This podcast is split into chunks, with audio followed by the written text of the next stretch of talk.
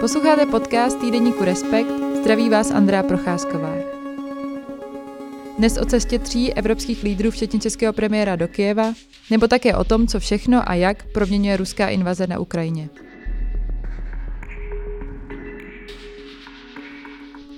Podcast nahráváme 17. března odpoledne. Mými hosty ve studiu jsou šéf-redaktor Respektu Erik Tabery, redaktorka Respektu Barbara Chaloupková a na dálku jsme ve spojení také s novinářem slovenského deníku N Mirkem Tódou, který se nedávno vrátil z obklíčeného Kijeva.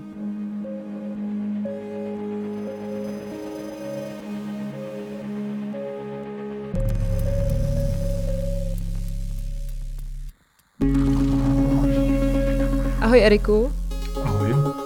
Ahoj. Báro. Ahoj. Zdravíme také na Slovensko novináře z deníku N Mirka Tódu. Dobrý den. Zdravím Česko.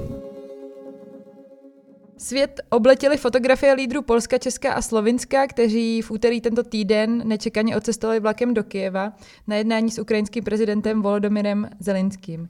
Eriku, v čem byla jejich cesta důležitá, že zbudila tak velký ohlas? Překvapilo tě, že ji podnikli? Vždycky, když se vydá eh, skupina lídrů nějakých států eh, do místa, kde se bojuje, byť jako přímo teda tam, kde oni teď byli, tak se nebojovalo, ale minimálně prostě je to na území země, státu, kde se bojuje, tak je výjimečná. A, a e, z toho důvodu si myslím, že ta e, že ten podnik celý byl jako strašně důležitý v té symbolické rovině. Myslím si, že mnohem víc než o tom, co se tam, o čem se jednalo.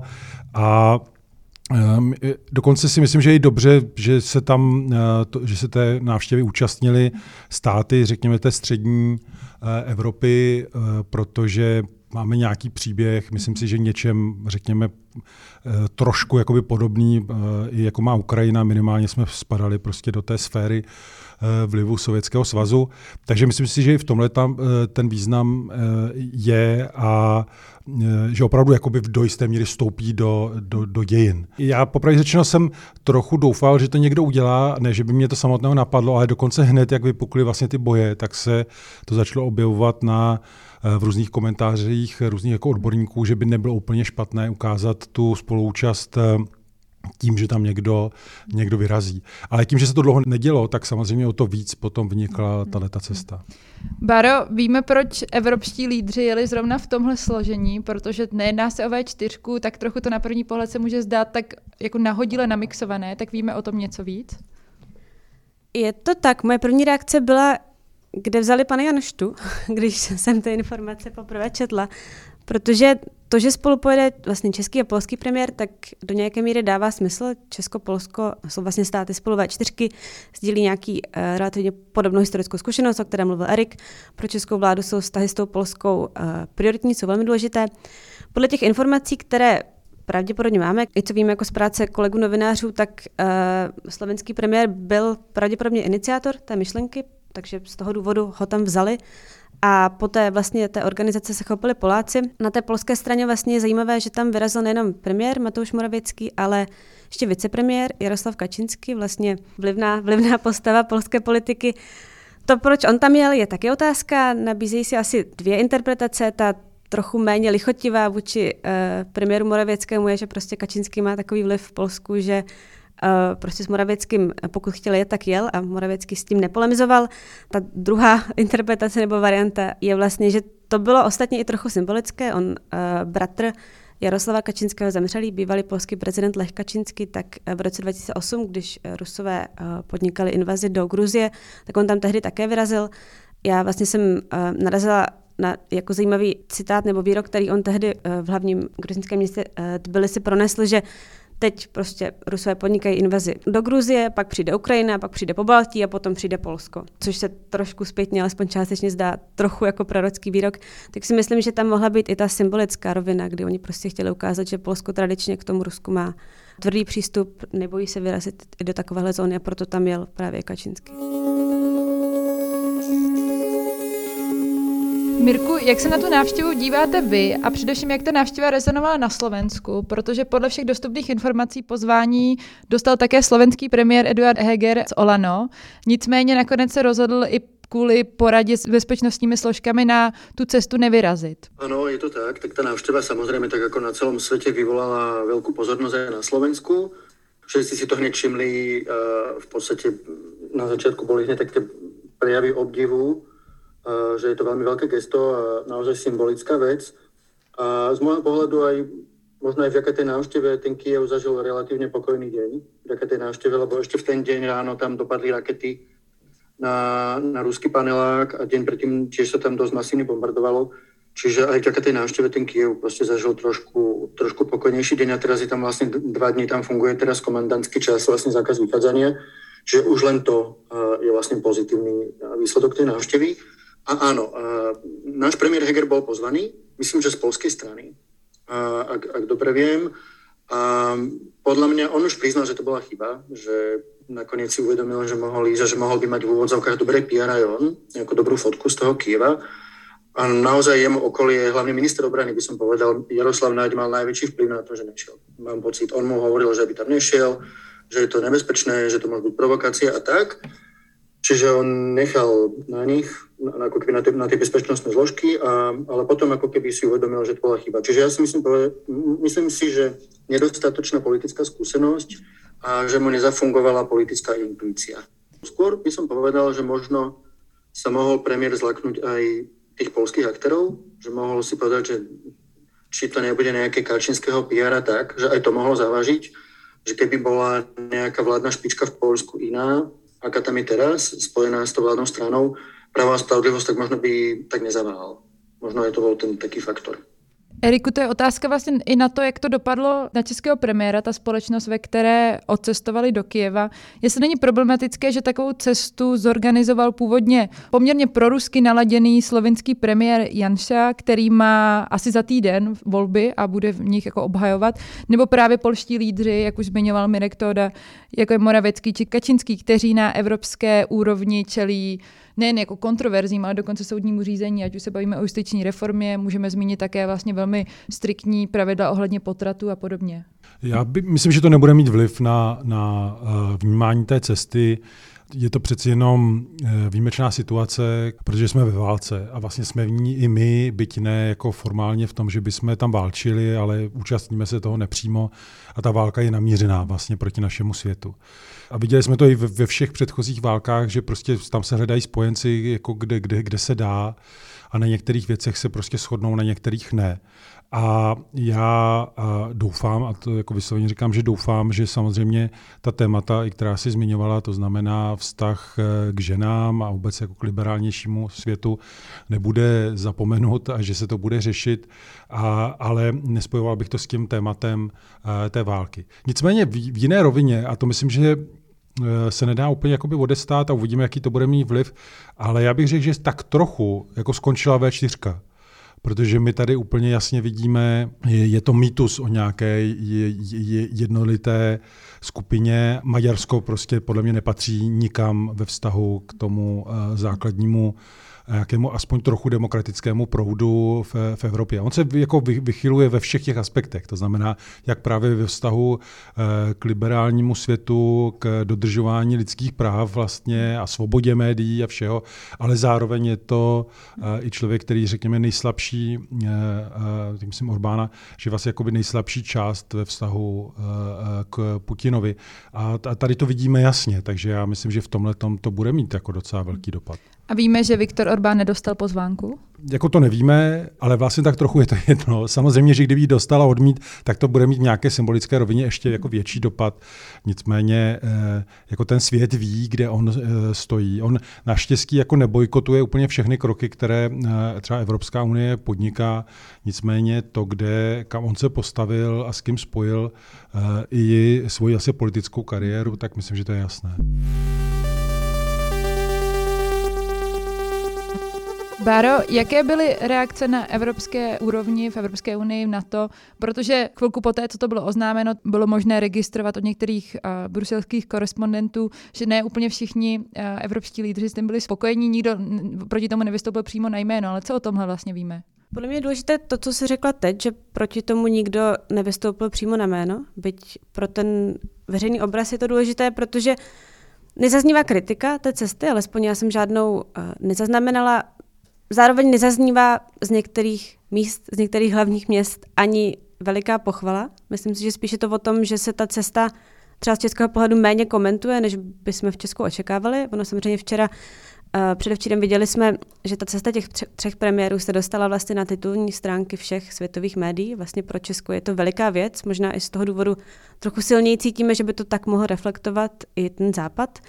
Ale vlastně, když jsem viděla třeba vyjádření Jence Stoltenberga, uh, šefa NATO, uh, německého uh, kanceláře Olafa Scholze, tak to byla vyjádření vlastně opatrně podporující. Oni řekli, že vlastně je dobré, že se setkali, že je potřeba se se Zelenským setkávat, podporovat Ukrajinu. Nebyla to vyjádření typu jsme rádi, že to Česko udělalo, udělalo to i za nás, ale byla to vyjádření, jak jsem říkala, opatrně podporující. Takže si myslím, že v Česku možná pokud něco zaznamenáváme, tak jako pocit, že to mělo být silně reflektováno, ale ta cesta není kritizována. Mirku, vy jste se nedávno vrátil z Ukrajiny, kde jste reportoval společně s fotografem Vladimírem Šimíčkem a mě by vlastně zajímalo, jak moc riskovali uh, tito tři evropští lídři, respektive čtyři, když budeme počítat Jaroslava Kačinského, když tam jeli do Kieva?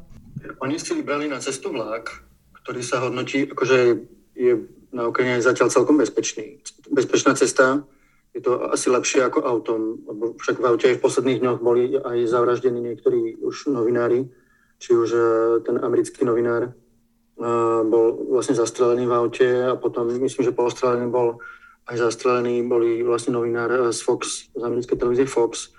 Čiže vybrali si, do, správne sa rozhodli, že šli vlakom. A do akej miery to bolo riskantné, to je ťažko povedať. No tak museli by sme vidieť do hlavy tých ruských uh, veliteľov, že či by si lésli útok na európskych politikov ale tak riskantné to bolo určite. Ja by som to ako zase neznižoval. Uh, už len to, že vlastne nášmu premiérovi povedali, aby tam nešiel, lebo, to je, lebo je tam vysoké bezpečnostné riziko, že sa mu môže niečo stať, tak už len to hovorí o tom, že bolo, bolo tam veľké riziko. Ale že nakoľko veľké to si netrúfam povedať, ale tak predpokladám, že ne, nechcel by ruský prezident to nejak eskalovať predstavou, že zastrelí, alebo teda, že nechá zastreliť troch eh, európskych najvyšších predstaviteľov. Vy už jste to trochu naznačil v té předchozí odpovědi, když jste zmiňoval, že Kiev díky této návštěvě vlastně zažil poměrně klidný den odpoledne. Já jsem zaznamenala od některých bezpečnostních expertů nadsázce řečenou jako teorii o tom, že kdyby se tam teď začali střídat evropští lídři, tak by možná bylo po válce, alespoň v Kijevě. Tak uh, jako je to možné, že tam teď budeme očekávat, že tam teď budou vlastně jezdit další evropští představitelé, nebo to byla podle vás nějaká jedna výjimečná cesta? Mm, je to také triky, lebo, lebo ja som potom čítal aj také analýzy, že, že vďaka tomu, povedzme, by sa mohli, mohla ruská špionáž dostať bližšie k Zelenskému, že príliš časté návštevy za, za ukrajinským prezidentom by mohli naozaj jeho ohroziť. Keď on je vlastne naozaj teraz považovaný so svojou rodinou za číslo jedna a skutočne irituje a tým, ako sa mu darí a vyhrávať v podstate informačnú vojnu, tak irituje ten Kreml a je naozaj vysoko ohrozený cieľ. Čiže neviem, či by to bolo úplne ideálne chodiť priamo za Zelenské. By som povedal, že chodiť do Kieva by bolo fajn. A nemusí, nemusí tam ísť o nejaké osobné potliasovanie si rúk so Zelenským, ale aj stretnutie s obyčajnými Kievčanmi, ktorí tam ešte statočne odolávajú.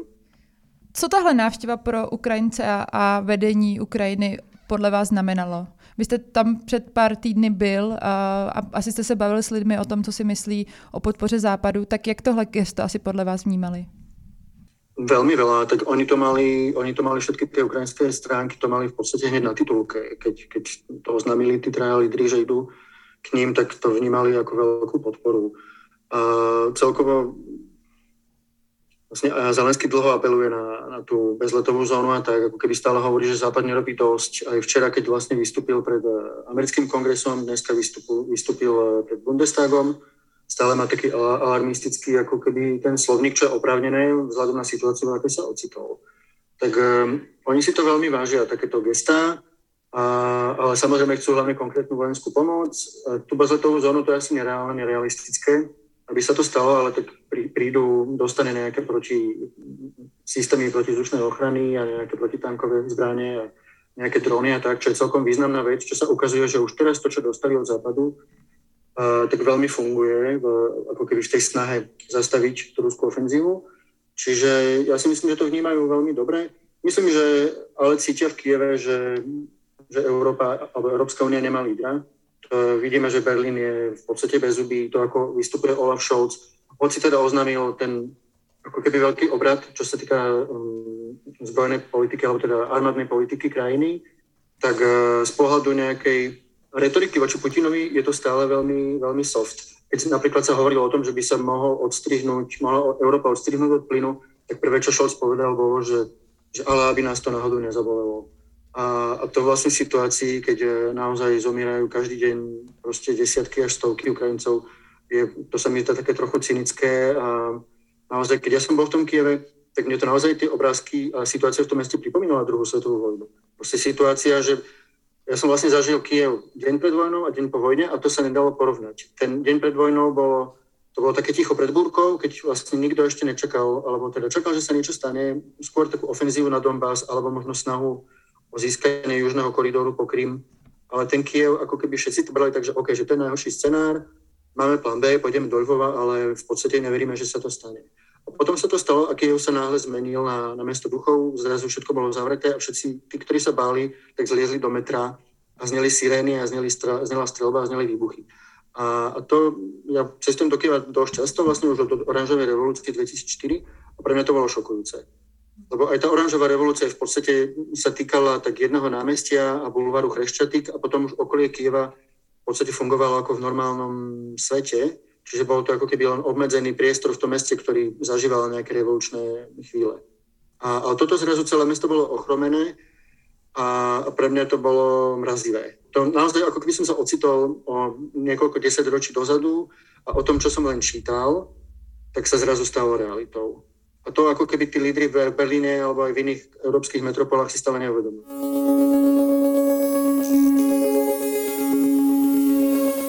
Kromě toho, té ukrajinské roviny, tak by mě možná zajímalo i, co to znamenalo pro českou společnost, že tam měla premiéra v Kijevě a vlastně i když možná to nezbudilo tak velký zájem, co se týče některých evropských politiků, tak vlastně pro nás to možná byla velká věc pro část té české společnosti je to přece jenom jako srozumitelná věc. Třeba pro tu starší generaci pořád ten rok 68 nějakým způsobem rezonuje, takže i když nemají třeba zkušenost, jako má Mirek z toho, z toho Kijeva přímo, tak si umějí trochu představit, jaký je to pocit toho, eh, toho vpádu. A, a, a jak říkám, myslím si, že třeba i pro ty mladší generace ta blízkost toho regionu a potom samozřejmě strašně umocněná i tím velkým počtem uprchlíků, na které my vůbec nejsme zvyklí, tak nám to nějak jakoby zpřítomňuje, eh, že to víc prožíváme než celou řadu jiných eh, konfliktů.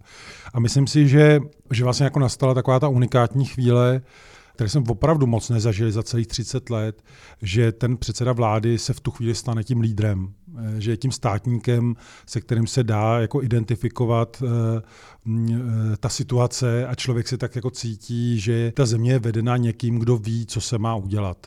To si zachovávám, že úplně jako nepropadám té mytologii, která teď jako trochu roste kolem Petra Fialy, když jsem viděl už jako různé kresby, jak on eh, krotí různý draky a tak dále, což mi přišlo trochu legrační, a, ale já to hodnotím opravdu čistě věcně, že se zachoval správně, jel kam eh, měl jet, eh, mluví o tom dobře a ta Česká republika se v tomhle ohledu prostě dostala na jednu vlnu s tou vládou. Společnost pomáhá uprchlíkům zatím, a, a ta vláda jedná vlastně víceméně ve shodě v tom, jak se má pomáhat uh, Ukrajině. Možná jenom jeden generační postřeh, když souvisí to s tím, co říkal Erik, když vlastně vidím, jak uh, reagují někteří lidé mé generace, vlastně lidé po 30, tak pro ně přesně to, co Erik popisoval, to, že člověk má pocit, že se premiér zachoval správně. Je to první velká pozitivní zkušenost s tím, že se jako identifikujete s tou vládnoucí garnituru v pozitivním slova smyslu, protože pro lidi naší generace vlastně tak v čele státu člověk pamatuje Andreje Babiše, Miloše Zemana a to jako v řadě okamžiků byly státníci, kde člověk tenhle pocit neměl. A myslím si, že to vlastně v něčem může být silný a jako první takový pocit, první uh, zkušenost tahle generace má i s tím, že si je jako vědoma toho, že vlastně jako zahumnej takřka je válka. S tím vlastně naše generace nikdy nic takového jako neprožila, nepamatuje úplně si myslím válku v Jugoslávii a ani tak jako intenzivně nemohla prožívat, protože přece jenom ta dnešní situace je předě věc jiná. Takže myslím, že i pro tu mladší generaci tohle může být celý moment. Ruská invaze a naopak boj Ukrajinců je často označován jako konflikt od druhé světové války, který toho změní nejvíc. Eriku, souhlasí s tímto označením a proč si myslíš, že to tak je, pokud ano? Myslím si, že, že ano, jak v tom, v tom a jak ví, jako velké je to riziko, že by to mohl být ještě větší konflikt a jak je to blízko a jak velké země se to týká. A ono občas teda v té retorice to vypadalo, jak kdyby jsme tady v Evropě opravdu 30 let neměli války, což není pravda samozřejmě. Jako nesmíme zapomínat na Jugoslávii, a, a tak, ale, ale samozřejmě jako tím, jako o co se hraje, jaký to má e, dopad, jaké to může mít dopady, tak je to, myslím, opravdu jako největší konflikt, e, kterého jsme svědky. Jak většinou se říká, že, že se přepisuje e, buď to jakoby historie nebo něco, tak a někdy je to fráze, i novinářská fráze. Tady myslím, že to platí ve strašně moc aspektech. My vidíme vlastně ty posuny, které se dějí na úrovni Evropy, už se mění vztah k obraně, mění se rozpočty na obranu, strategie, vidíme jiný, myslím, že jiné pochopení toho, proč máme mít sjednocený kontinent, protože než vypukla ta válka, tak se mluvilo o tom, že vlastně odchází ty generace, které zažily druhou světovou válku, z čehož vznikla Evropská unie a že proto také jakoby už chřadne ten vztah. A tady najednou vidíme, že ta válka je pořád ve hře a že pořád stojí za to, jak spolupracovat eh, a tak se těm válkám vyhýbat. Mění to i společensky, co jsme trochu naťukli. Eh, I ty mladší generace vidí, že, že eh, ta hrozba, že se ze dne na den změní někomu život a přijde o všechno, někdy o, o své blízké a tak, takže prostě pořád to tady je. A, takže já jsem jako přesvědčen o tom, že, že e, to, to mění strašně moc aspektů, víc než, než jsme teď schopni všechno jakoby popsat a zaznamenat nebo si představit a něčem to může být i, může být i jako k lepšímu. Nicméně samozřejmě to se skoro nedá vyslovit vzhledem k tomu, co se děje na Ukrajině, protože žádná pozitivní změna se nemůže jako vykupovat takhle, uh, takhle draze. Ale kdyby to dopadlo aspoň tak, že, uh, že ta Ukrajina jako zůstane svobodná uh, a my potom doufám, jí hodně pomůžeme, jako myslím finančně, tak jako Marshallův plán pro, pro Ukrajinu, tak si myslím, že to může ten kontinent i posílit. Mirku, jak nad tím vším přemýšlíte vy? Byl jste v roce 2008 v Gruzi, už jste zmiňoval, že od roku 2004 jezdíte pravidelně na Ukrajinu. Tak v čem je tenhle konflikt jiný a v čem to změnilo za těch pár týdnů Ukrajinu? Tak uh, ako hovoril Erik, uh, je to vlastně Ukrajina od toho roku 2004 vlastně bojuje za svoju slobodu. Vlastně obě ty revoluce 2004 a 2014 až 2015 vlastne boli zápasom Ukrajincov o to, že sa považujú za slobodných Európanov a chceli, aby to tak zostalo. A Moskva vlastne tieto súboje vždy prehrala. Nevedela sa s tým zmieriť. Vlastne na tej Ukrajine začala ako keby tá tzv. prvá farbná revolúcia spolu potom s tou gruzinskou. Putin to nedokázal akceptovať, že proste v krajinách, ktoré sú v jeho, podľa neho, v jeho sfere vplyvu, takže sa tam rozhoduje v slobodných voľbách a nie v nastrčených, nie v nejakých nastrčených eh, rádokových voľbách. A je to, je to, ja to vnímam ako, keď, keď toto Ukrajinci prehrajú, tak prehráme my všetci, pretože vlastne budeme mať eh, na, nielen, že my v susedstve, ale možno aj, aj nás, nás sa to bude týkať, že aj, aj naš, naše krajiny sa potom môžu zmeniť na, na, na ten štýl, kde budú, kde budú vládnuť autokrati. Žijeme vo svete, kde je všetko prepojené, všetko má na všetko vplyv. A, zároveň, e, prečo je ten konflikt úplne iný ako povedzme vojna v Jugoslavii alebo tak, tak je to vlastne vojna, ktorú vyprovokovala druhá najväčšia jadrová veľmoc. A Putin sa sám otvorene vyhráža tým, že by to mohol použiť. A nie je to len nejaká verbálna hrozba, pretože keď sa pozrieme na to, ako Kiev odoláva, čiže Kiev, Kiev zatiaľ odoláva tej ruskej ofenzíve, a podľa analytikov to konvenčnými spôsobmi Rusko nemôže vyhrať v tom Kieve. Pretože už len keby, keby tam poslali tie tanky, tak stačí, aby pár tankov vybuchlo a stanú sa prirodzenou prekážkou pre tie ďalšie tanky. Nie je to také jednoduché a aj taká za zbraniem zo západu to Kiev vlastne môže udržať. Otázka, že ako dlho by to mohlo vydržať, to je samozrejme sporné. Ale preto sa objavujú obavy, že Putin siahne po oveľa horších zbraniach hromadného ničenia, čo môžu byť zakázané zbraně, ale může to být dokonce i nějaká malá jadrová bomba.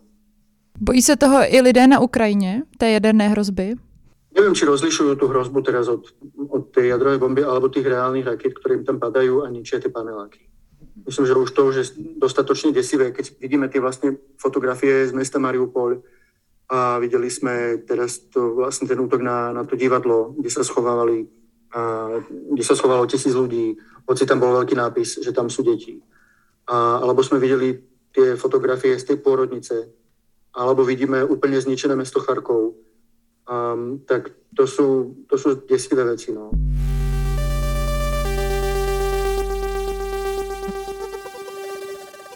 Báro, ty se v Respektu zabýváš mimo jiné geopolitickým děním. Jak může otevřená válka v Evropě proměnit mezinárodní dynamiku, asi především roli Evropy a Spojených států amerických a vidíme už teď, že se nějak proměňuje? Asi nejsme schopni teď dohlédnout všude. Spíš se tak začínají pomalu skládat uh, nějaké střípky toho, uh, jak by vlastně ta válka mohla svět proměnit. A, a říkám svět, protože vlastně jsme v situaci, kdy největší země světa zautočila na největší evropskou zemi. Je to asi naivní předpokládat nebo myslet si, že to nebude mít dopady za ten region. Je to prostě vlastně obrovský konflikt jako z celosvětového pohledu. A vlastně Erik tady zmiňoval, že pokud to dopadne nějakým způsobem, že Ukrajina si udrží v nějaké formě samostatnost, tak pak uh, bude samozřejmě uh, uh, ze strany Evropy na místě nějaký jako opravdu ekvivalent Marshallova plánu. A což samozřejmě je um, jako plán uh, západní pomoci uh, po druhé světové válce Evropě. A ono, jak když jsem nad tím přemýšlela, tak podle mě se jde setkat i jako z obdobného časového úseku i s jinou paralelou, která vlastně jako trochu vystihuje, před čím ten dnešní svět stojí, jak jako moc ho může proměnit a přeci myslím, že jsme jako v situaci, kdy hodně záleží na tom, co teď uděláme. Teď je vlastně jako prostor nějak zareagovat, uvědomit si, jak je ta situace závažná a, a zareagovat na ní správně. Na základě to, té naší reakce pak um, závisí jako hodně moc budoucího vývoje. A mě to vlastně jako dalším lidem trochu připomněl konec 40. let, kdy vlastně eh, bylo po druhé světové válce, na to tehdy sotva vzniklo v roce 49, nebylo naprosto akceschopné, Amerika dávala vlastně málo na zbrojení, Západ byl celý takový jako rozhašený, když to řeknu takhle.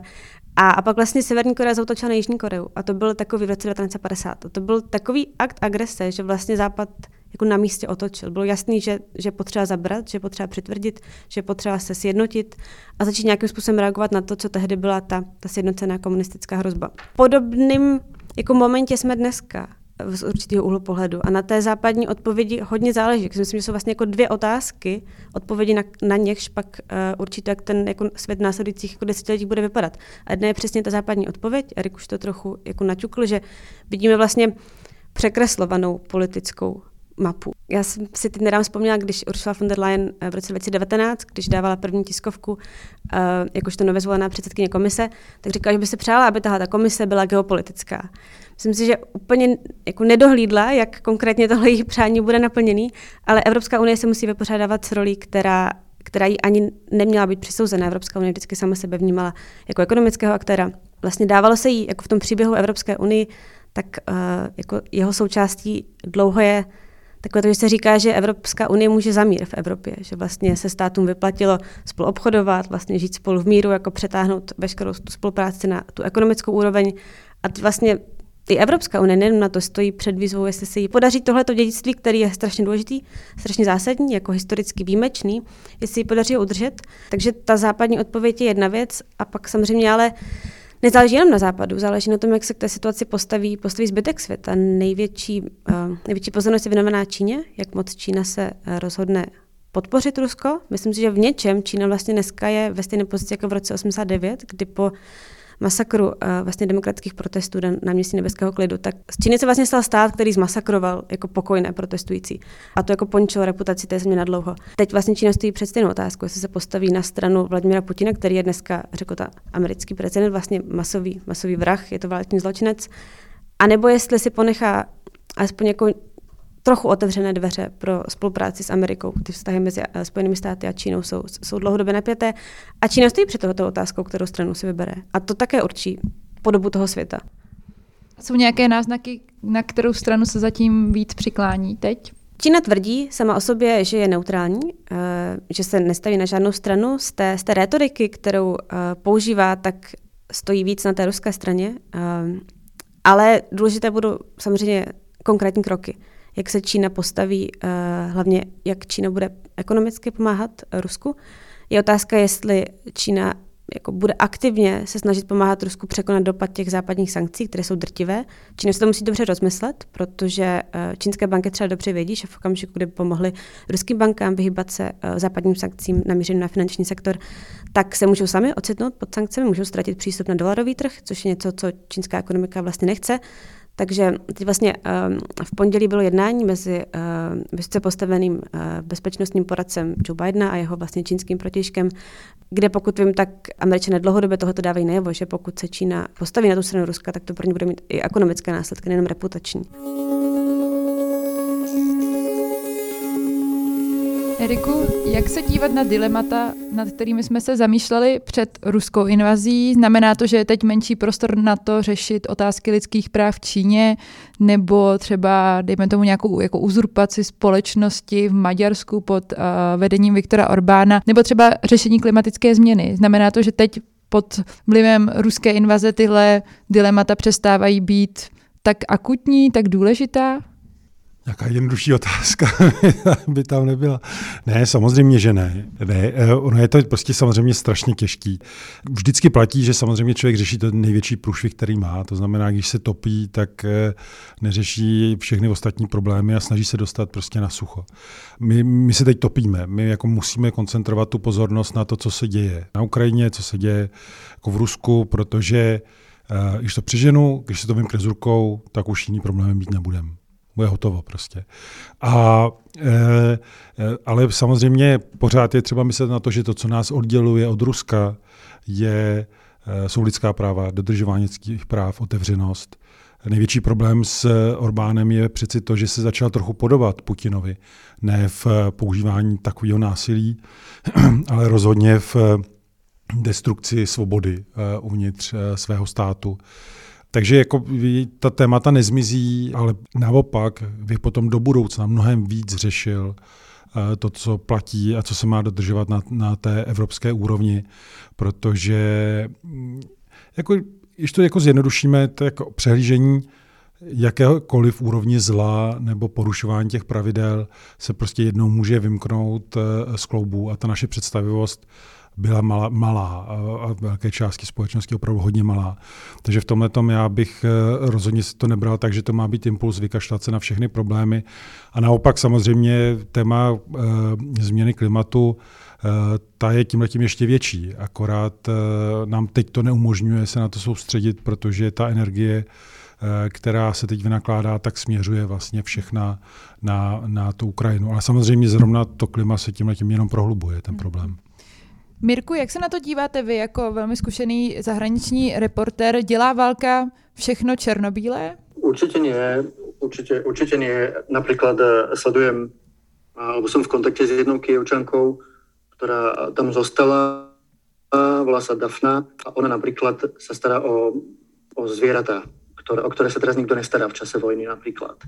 A, a zbiera, zbiera peniaze a chodí do útulku, chodí do do veterinárskej stanice, ktorá stále funguje. Čiže a presne takíto ľudia, ktorí sa venujú svojim špecifickým veciam, myslím, že budú robiť svoju prácu naďalej a, a tá vojna ich proste nezastaví v rámci možností, keď to bude oveľa náročnejšie a myslím, že to isté sa týka aj nás. A hlavne to je aj otázka, že čo teda, keď tá vojna skončí v nejakom momente, že ako pristupovať k Putinovi. Ja si napríklad, ak, teda, ak, ak by on to ustal, hej, že by ten jeho režim prežil aj túto vojnu, tak ja si neviem predstaviť, že by to business as usual a že by to normálne fungovalo. On by mal byť normálne ako Slobodan Miloševič považovaný, súdený, de jure, proste by tam mal padnúť verdikt, že či teda je alebo nie je vojnový zločinec, ako ho včera už pomenovala vlastne Joe, Joe Biden. A ja, ja si naozaj neviem predstaviť, že by potom všetkom sa Rusko tvárilo, že sa nič nestalo, že nezbombardovalo tie mesta, nezabilo proste tisíce civilistov. A to, je, to sú tie, akože to je to najhoršie porušenie ľudských práv. A potom, keď už sme ako keby pri tých menších nuancách typu uh, slobody slova v Maďarsku, tak je to. Ako nemáme žiadny dôvod, aby sme to prestali prehliadať, aby sme to neprestali prehliadať, aby sme proste držali uh, palce našim kolegom maďarským novinárom, ktorí to majú naozaj ťažké v rámci TV štvorky.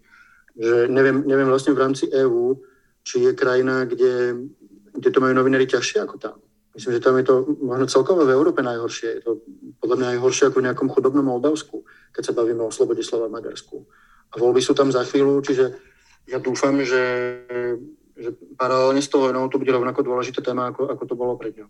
Ještě k Vladimíru Putinovi a k tomu, že by měl padnout podle vás poté, až to skončí, nebo klidně během toho jako nějaký rozsudek, který řekne to, co řekl americký prezident, že to je vlastně masový vrah. Je to možné, když se bavíme o zemi, která je druhou nejsilnější jadernou mocností? Je tam samozřejmě problém, že ona je, ona je členom, stálym členom Bezpečnostnej rady OSN a to je vlastně orgán, který vlastne v takýchto veciach o množstve vecí rozhoduje. Ale napriek tomu sa podarilo napríklad odsúdiť Slobodana, Slobodana Miloševiča a jeho vlastne ďalších ako keby komplicov v tých vojnách.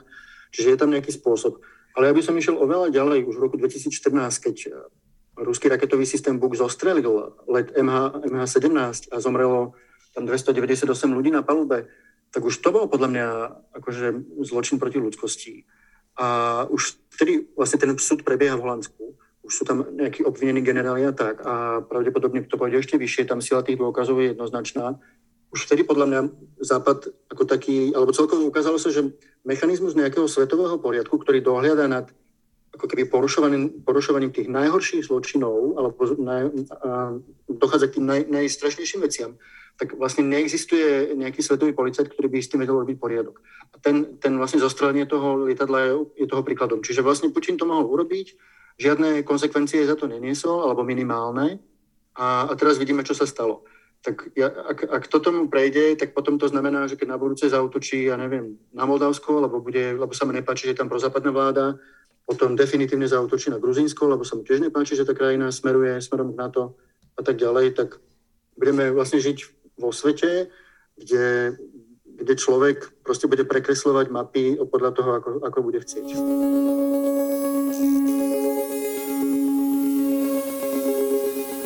tím asi souvisí otázka, jak ruská invaze a boj Ukrajinců proměňuje nás, ať už jako v Česku nebo na Slovensku. Tak Eriku, co si o tom myslíš? Já myslím, že nás proměňuje a že, že, že jsou, je to taková proměna, která se asi nedá zatím úplně verifikovat, ale myslím si, že by více mě popsal téměř každý, eh, kdo trochu sleduje to, co se děje, protože eh, nejenom, že nás mění v pocitu Eh, nějaké sounáležitosti a vyjádření emocí, která je podle mě v míře, kterou já vůbec nepamatuju. Eh, já jsem nikdy neslyšel tolik lidí jako mluvit o tom, že kvůli těm událostem několikrát jako brečelo a prožívalo to fakt jako intenzivně. A mění nás to možná i v té chuti pomáhat, eh, která tady nebyla jako úplně velká v takovéhle míře. Ale já bych řekl, že možná i v tom pocitu uh, nutnosti jako promýšlet případně vlastní angažmá, uh, kdyby k tomu ohrožení došlo. A, a v tom ta Ukrajina funguje, si myslím, jako uh, vlastně pozitivní příklad, protože ta, ta jako odvaha těch Ukrajinců a zároveň taková vlastně obdivuhodná přímočarost, s kterou o tom jako mluví, že i když používají jakoby ten, tu vlasteneckou řeč, tak vlastně je to velice strohý jazyk a o to je silnější. A vidíme docela jakoby silně jasně, samozřejmě nejvíc jako jdou bojovat muži, protože to mají dokonce jako i povinně, ale e, vidíme jako hodně žen, které sami deklarují, že jdou e, nejenom pomáhat, že se vrací, že tady třeba nechají děti a vrací se tam pomáhat, ale vyslovně, že se toho těch bojů, e, bojů účastní. A e, to nás nepochybně musí e, měnit a, a mnohem víc i akceptovat v nás tu představu, že jednou v té situaci budeme taky a že bychom se, já jsem o tom přesvědčen, že bychom se měli rozhodnout stejně. To znamená i přes všechna ta rizika jako zkoušet bránit tu, uh, tu svoji zemi, protože tam vidíme, že to za to stojí. Že vlastně samozřejmě člověk uvědomuje to obrovské oběti, ale svým způsobem to nejde jinak, protože už právě i mimo jiné kvůli těm obětem. Hmm. Že to je jako závazek nevzdat uh, ten boj a ten a, a tu zemi. Samozřejmě může nastat nějaká chvíle, kdy nezbyde, než jako přiznat třeba porážku, a teď mluvím teoreticky vůbec ne, že by v tom ta Ukrajina v té situaci měla být. Nicméně e, ta odvaha, to odhodlání si myslím, že v tomhle tom je jako hodně příkladné. Tomu dopadu na slovenskou společnost mě zaujala tento týden jedna zpráva, kterou zveřejnil slovenský deník N, který získal krátký sestřih z videí, které vytvořily slovenské bezpečnostní složky při odhalování ruské špionáže na Slovensku. A na tom videu je vojenský ataše na ruské ambasádě Sergej Solomasov, který na konci vytáhne 2x500 euro za to, že nabízí, vlastně rekrutuje ruské špiony. Mirku, zdrojem videa jsou teda tajné služby, tak o čem to vypovídá, že se rozhodli zveřejnit takový záznam a je možné, že se něco takového děje i v jiných zemích? Um, no jasné, samozřejmě, že se to děje. Děje se to vo Viedni, uh, kde vlastně Viedňou otriasol taký prípad uh, plukovníka Martina Müllera, ktorý pre vojenskú rozvedku GRU uh, odovzdával tajné informácie aj z prostredia NATO. A v Česku sa to deje. Mali ste obrovskú kauzu Vrbietice, kde vlastne vtedy český premiér reagoval veľmi rázne a vlastne musela, v podstate sa zavrela ruská ambasáda v Prahe. A už vtedy Slovensko tiež reagovalo vyhostením diplomatov, alebo teda špionov s diplomatickým krytím. Je to, to, čo vlastne sa na Slovensku deje, je naozaj z geopolitického pohľadu sú tektonické zlomy. Je to, tá vojna naozaj zmenila nastavenie politikov, pretože na Slovensku dlhé roky, 10 ročia sa v podstate nekritizoval ruský režim. Tu bolo zo pár jednotlivcov, ktorí kritizovali Putina. Ale to naozaj sa dá zrátať na proste prstoch dvoch rúk, ktorí si dovolili niečo povedať, že sa im na tom nepáči.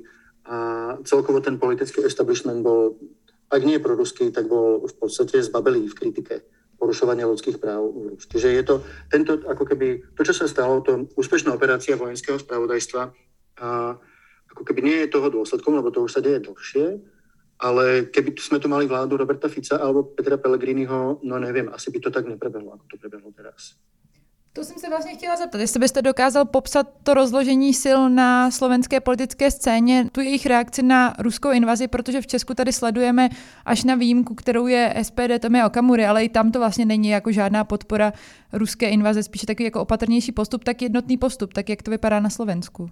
No bohužel musím povedať, že u nás sa opozícia správa obudne a to už vlastne nie len v súvislosti s vojnou na Ukrajine, ale aj povedzme v súvislosti s pandémiou covidu, kde vyslovene hrali proti očkovaniu, vakcinácii, hrali konšpiračné teórie a v podstate to, tá istá skupina ľudí teraz vlastne hrá ten proruský narratív.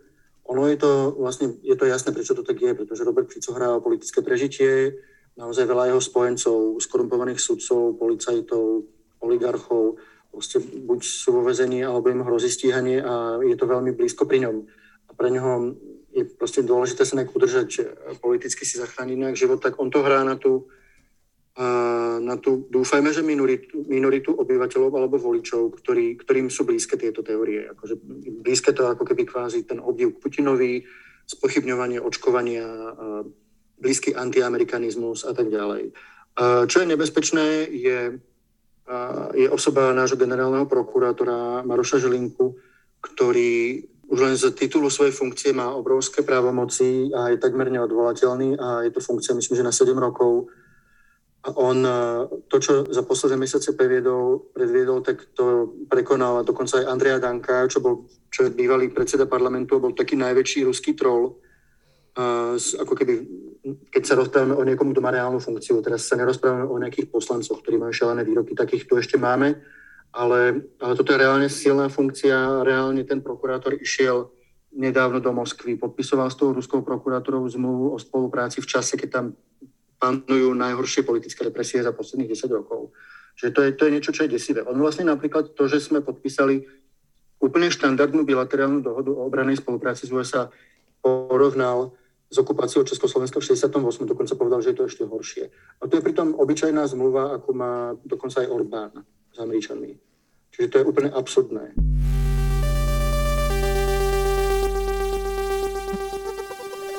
Báro, když se vrátíme ještě k tomu geopolitickému hledisku, už to tady všichni zmiňovali, že stále pozorujeme to, že ruská armáda, respektive Vladimír Putin, bombarduje civilisty, civilní budovy, dokonce budovy, na kterých je na, schvál napsáno, že tam jsou děti a, a varuje, varují Ukrajinci tak, aby vlastně tyhle budovy nebyly odstřelovány. Tak jaké scénáře můžeme v příštích dnech, možná týdnech sledovat a proměnil se konflikt už ve vleklé utrpení? Z pohledu Ukrajinců, a samozřejmě můžu jenom spekulovat, si myslím, že to je teď vleklé utrpení. Ono samozřejmě může být ještě vleklejší. Myslím si, že um, často se objeví srovnání s tím, jak Rusko vedlo válku v Čečně v 90. letech. Tam to byly dlouhé měsíce vlastně jako naprosto nechutného jako srovnávání těch míst se zemí. Zároveň v posledních dnech vystupují jako, nebo objevují se informace o tom, že nějakým způsobem pokračují úspěšněji ta diplomatická jednání, o tom samozřejmě nevíme. Myslím si, že je to dobře, že o tom mnoho nevíme, když to srovnáme s tím, jak se vlastně, jak jakoby otevřená pompézní ta diplomacie byla před zahájením té invaze, kdy vlastně Rusové zveřejňovali sami každé, jako každou informaci z těch jednání. Bylo to velmi jako otevřené, bylo to takové jako divadlo, tak teď to působí, že se to děje mnohem víc zákulisí, což si myslím, že je dobře pro ten potenciální výsledek. Vidíme i ze strany vlastně ukrajinské vlády, že nějakým způsobem snižuje ne očekávání, ale už třeba vlastně mluví o tom, že na to asi není věc, která si, kam se jim podaří vstoupit v té nejbližší budoucnosti. Je tam, tam je velká otázka, na čem by tak jako potenciální dohoda, která by uspokojila jak Vladimira Putina, tak Ukrajince, kteří samozřejmě i díky tomu jako heroickému výkonu Vladimira Zelenského a, a tomu jako velkému národnímu zepětí, je otázka, jak moc tohle to zepětí a tahle ta atmosféra a to utrpení, kterým si ta společnost prochází, jak moc to umožní jako hodně ustoupit i té politické vládě, kdyby třeba chtěla. Um, ale ten, jako pokud se bavíme o nějakých konturách politického kompromisu, tak jako Rusko do toho šlo s požadavky, jako s těmi absurdními požadavky denacifikace uh, ukrajinského území, což bylo bráno jako, jako vlastně výměna režimu, jako změna uh, uh, vlastně současné ukrajinské vlády v nějakou, která by byla loutková, Rusku nakloněná. O tom Rusko teď také jako méně mluví, Tudíž se ukazuje, že třeba Rusko potenciálně může být ochotné vlastně nechat nebo souhlasit s tím, že dál bude pokračovat ukrajinská vláda, Ukrajina možná třeba pro nějaký krátkodobý horizont vzdá tu ambici vstoupit do NATO, ale co se týče těch konkrétních požadavků, tam nevíme, nevíme, jestli Ukrajina bude ochotná vzdát si nějakého území východu země, Krymu, nevíme, do jaké míry oni si jim vlastně jako podaří vyjednat, aby mohli mít jako akceschopnou armádu. Zase Ukrajinci si dovedou představit, že nebudou souhlasit s tím dalším ruským požadavkem demilitarizace, protože v okamžiku, kdybyste se vzdali těch zbraní, tak, tak ztrácíte jako možnost, jak se bránit proti jako další případné ruské agrese. A to Rusko jako ukazuje, že neváha porušit jakékoliv smlouvy, tudíž jakákoliv bezpečnostní garance padne ze strany Ruska vůči Ukrajině, tak je vlastně nedůvěryhodná, čistě jako historii těch vzájemných vztahů. Eriku, klidně i Báro, jak tuhle válku novinářsky prožíváte, i když vlastně jsme tady jako my jednotlivci, když jsme měli kolegy na Ukrajině? No to má spoustu rovin. Uh, nejdřív ta občanská, ta je asi nejsilnější, kdy člověk jako cítí, že to hodně prožívá a je napojen na, na, na tu ukrajinskou společnost. Potom jako novinářská, kdy, že to je prostě velký úkol a přinést co nejvíc Eh, jako svědectví a, a co nejlépe to zpracovat, aby ta veřejnost věděla.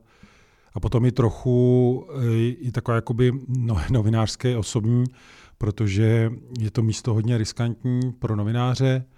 Takže když tady máme třeba Mirka Tohdu, tak když jsem viděl, že dávali na post eh, na Instagram, že jsou zpátky, tak jsem to prožíval, jak kdyby se vraceli moji kolegové, protože člověk cítí nejenom blízkost jako k tomu, že vlastně Slovensko je naše, a, jako myslím teď v srdcích, a, a, ale obecně, že ta, že ta profese eh, je v nebezpečí, už tam prostě padlo několik novinářů, takže já to celkem prožívám i z tohohle hlediska, eh, kdy myslím na všechny vlastně ty kolegy, kteří eh, tam jsou a riskujou. Takže jako je to, mm, musím říct, nejvíc jako všeobjímající konflikt nebo situace, kterou já jsem kdy eh, zažil. Je to takový to, že navíc ještě, jak tady máme ty uprchlíky, tak samozřejmě vlastně člověk je tím obklopen neustále.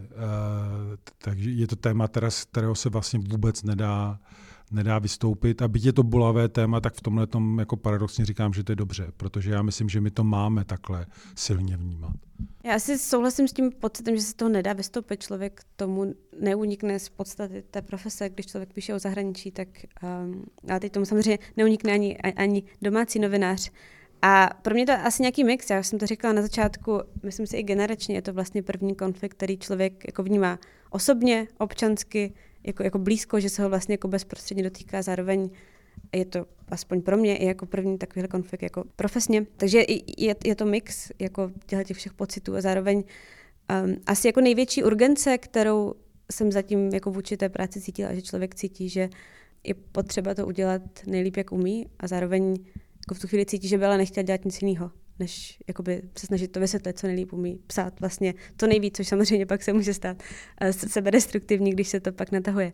Mirku, jiná otázka, ale ještě by mě zajímalo, jaké to pro vás bylo v terénu a jestli tam bylo něco, nevím, jestli mám používat slovo zaskočilo, ale něco, co si vlastně odnášíte od tamtud.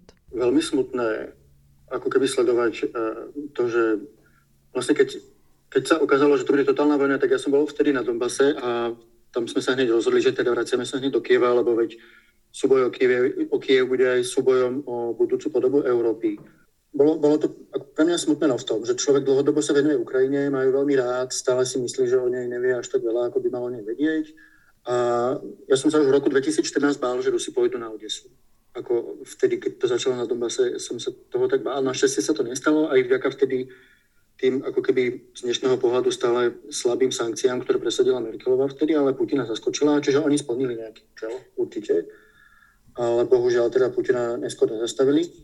A ako pre mňa, ja si pamätám jedno ráno, keď ma zobudila strelba, vlastne bývali sme na našom veľvyslanectve, lebo hotely prestali fungovať a tak a tam to bolo celkom ako keby fajn v tom, že človek hneď zbehol dole do takej kuchynky, kde bol taký kryt No a jedno ráno ma zobudila taká naozaj silná strelba, asi neviem, ulicu, dve ulice to, od toho veľvyslanectva. A potom sme išli s fotografom von, pozrieť sa na miesto, kde došlo k nejakej bitke. A to ako strašidelné prázdne miesto, kde zrazu len pochodovali nejakí fotoreportéri AFP.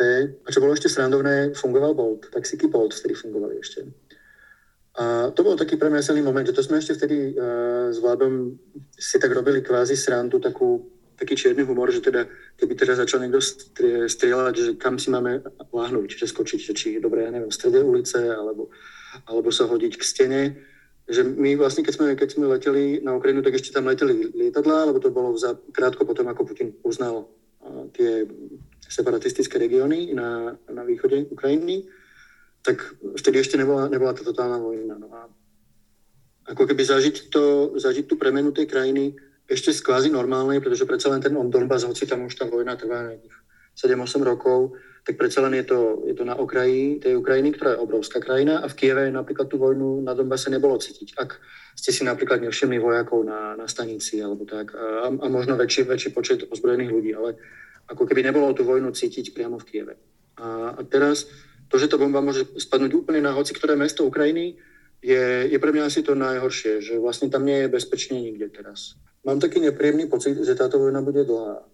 Napriek tomu, napriek tým úvahám o tej možnej dohode medzi Kievom a Moskvou, čo by bol teda ten optimistický scenár. Že by si ako keby hovorili, že Putin by si zachoval nejakým spôsobom tvár, Zelenský tiež a došlo by k nejakému kompromisu. Bolo by to fajn, keby to tak bolo, ale ja sa obávam, že to môže byť oveľa dlhšie.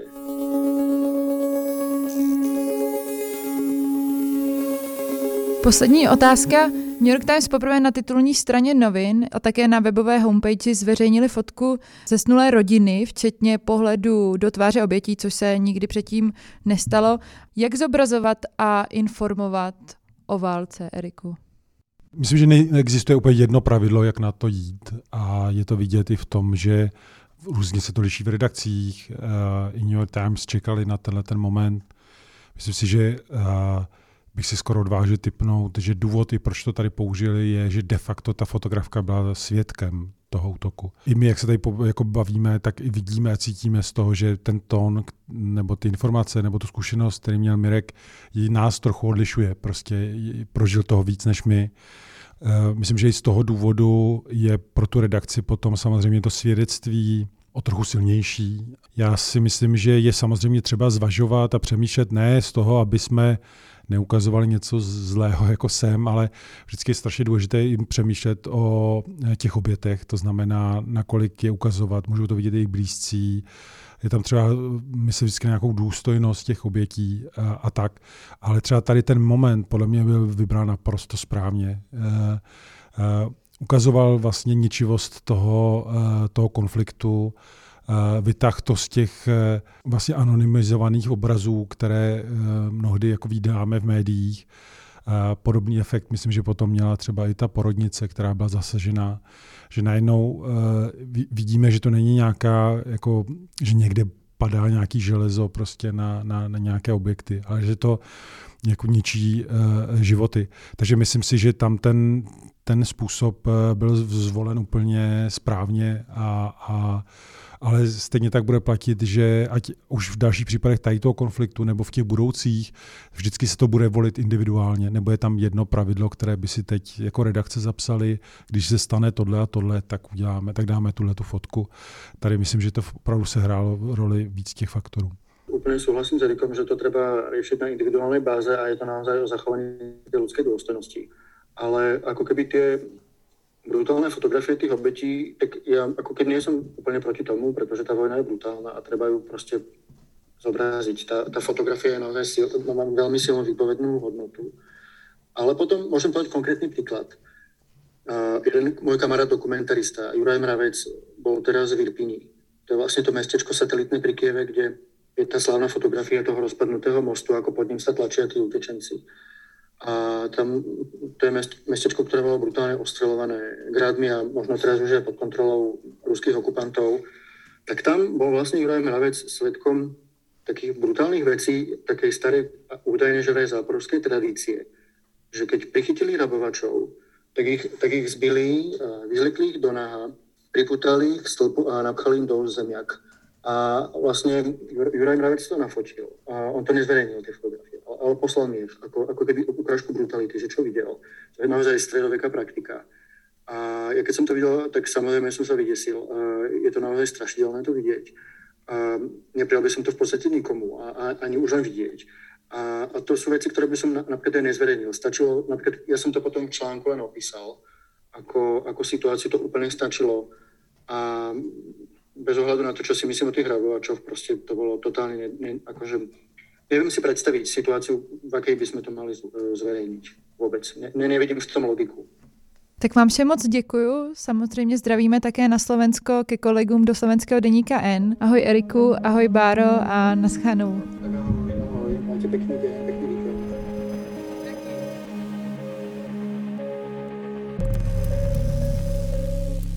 To byli šéf-redaktor Erik Tabery, redaktorka Respektu Barbara Chaloupková a slovenský novinář deníku N Mirek Tóda. Od mikrofonu se loučí Andrea Procházková.